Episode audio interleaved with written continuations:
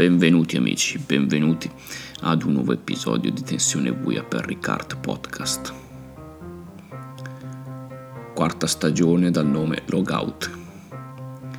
Per chi si è perso le puntate precedenti lo invito a recuperarle su Spotify al nome Tensione Buia, su Google Podcast, Apple Podcast e Spreaker per quanto riguarda l'ultima stagione. Invece si vuole recuperare gli altri miei episodi delle scorse stagioni, trovate tutto sia su Spotify, su Google Podcast che Apple Podcast.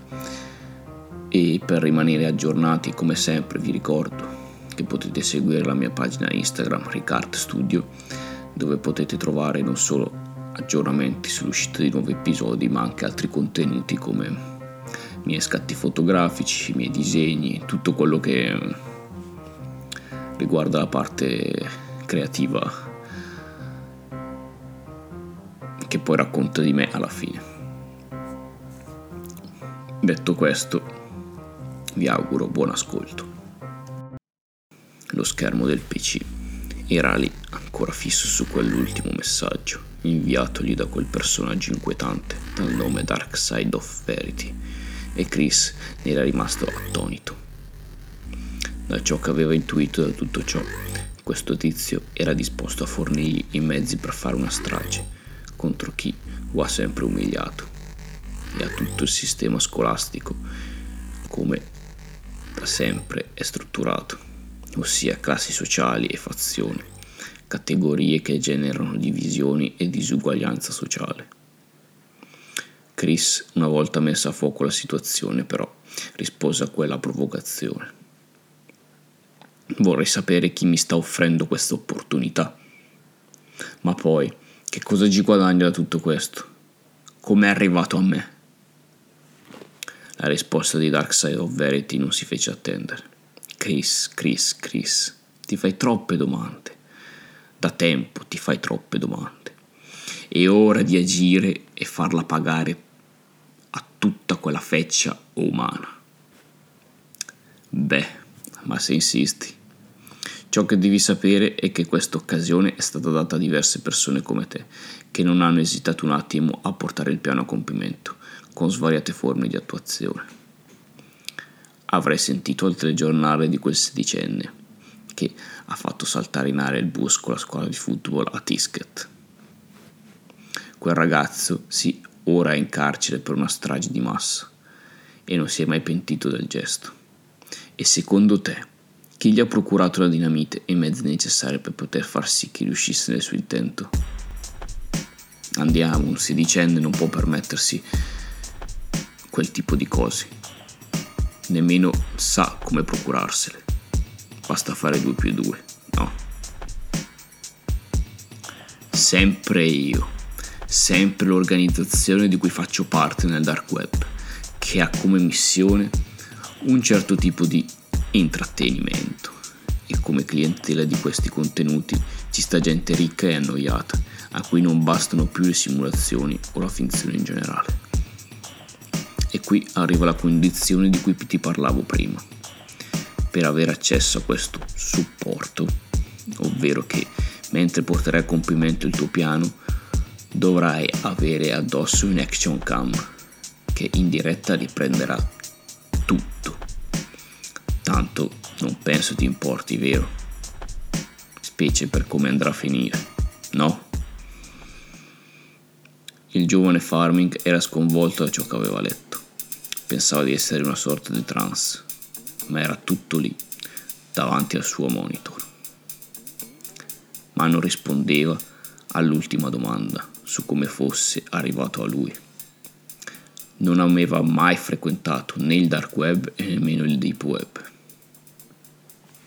Dark Side of Verity si ripalesò, come intuire la sospensione che Chris aveva lasciato nella chat, e infilò a stoccata finale. Siamo ovunque. Noi fiutiamo la disperazione della gente, ma diamo occasioni uniche e irripetibili di rimanere nella storia e andarsene con onore. Ormai Chris aveva preso consapevolezza del fatto che tutto ciò che era reale e che il suo piano aveva preso una concretezza ancor più con fondamenta solide, ma non era chiaro come questo personaggio del dark web lo avrebbe messo in condizione di operare la sua uscita di scena. Accetto, disse Chris improvvisamente. Molto bene, Chris.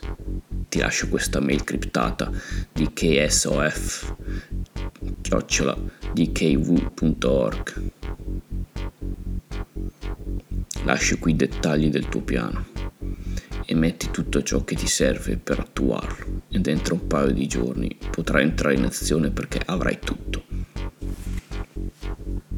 Chris scollegò il suo account di COD e fece una formattazione pesante delle proprie PC, perché per comunicare con Dark Side of Verity preferiva il suo smartphone, ma sull'hard disk voleva lasciare solamente un video che di lì a poco avrebbe registrato, ovvero il messaggio di addio, per coronare come una ciliegina sulla torta il suo atto estremo di vendetta nei confronti di chi lo ha sempre trattato come un rifiuto.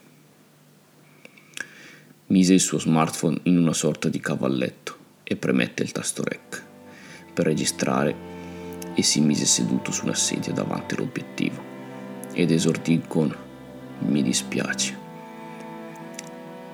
Quando riceverete questo video finalmente sarà tutto finito.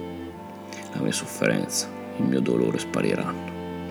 Ciò che troverete dopo di me sarà un chiaro messaggio dell'indifferenza e dell'odio che nella mia vita ho provato in una società che ignora i problemi, che porta in giro sul palmo di una mano gente che come per talento è solo capace di correre veloce ed essere grosso e prepotente, senza un briciolo di cervello, e altrettanto stronzi gli insegnanti, gli adulti, che piuttosto che affrontare la realtà la mascherano, la nascondono, perché il tema della violenza e del bullismo è troppo scomodo da gestire.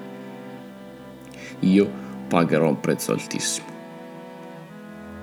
Nel volto di Chris cominciarono a scendere delle lacrime e la voce cominciò ad essere rotta dal pianto, ma proseguì. "Voglio rovinare la vita per sempre a tutti coloro che mi hanno rovinato la vita. John, Frank, Paul, siete stati voi a fare questo e tutta la società che vi idolatra e vi elogia per niente." "Un ultimo passaggio lo devo a voi, mamma e papà. Mi dispiace di essere arrivato a tanto, ma non sono stato aiutato da nessuno. I vostri tentativi di aiutarmi non erano di cui avevo realmente bisogno, ma apprezzo il vostro sforzo e le vostre preoccupazioni, ma è una battaglia che ho dovuto affrontare da solo per avere almeno la soddisfazione di aver chiuso la faccenda a modo mio." Chris interruppe la registrazione, che poi caricò sul PC ormai vuoto, e mise sul video un caricamento automatico per un orario che aveva prestabilito come la fine della sua battaglia. E una volta fatto questo, Chris ebbe un pianto liberatorio e finalmente era ora di porre fine a tutto.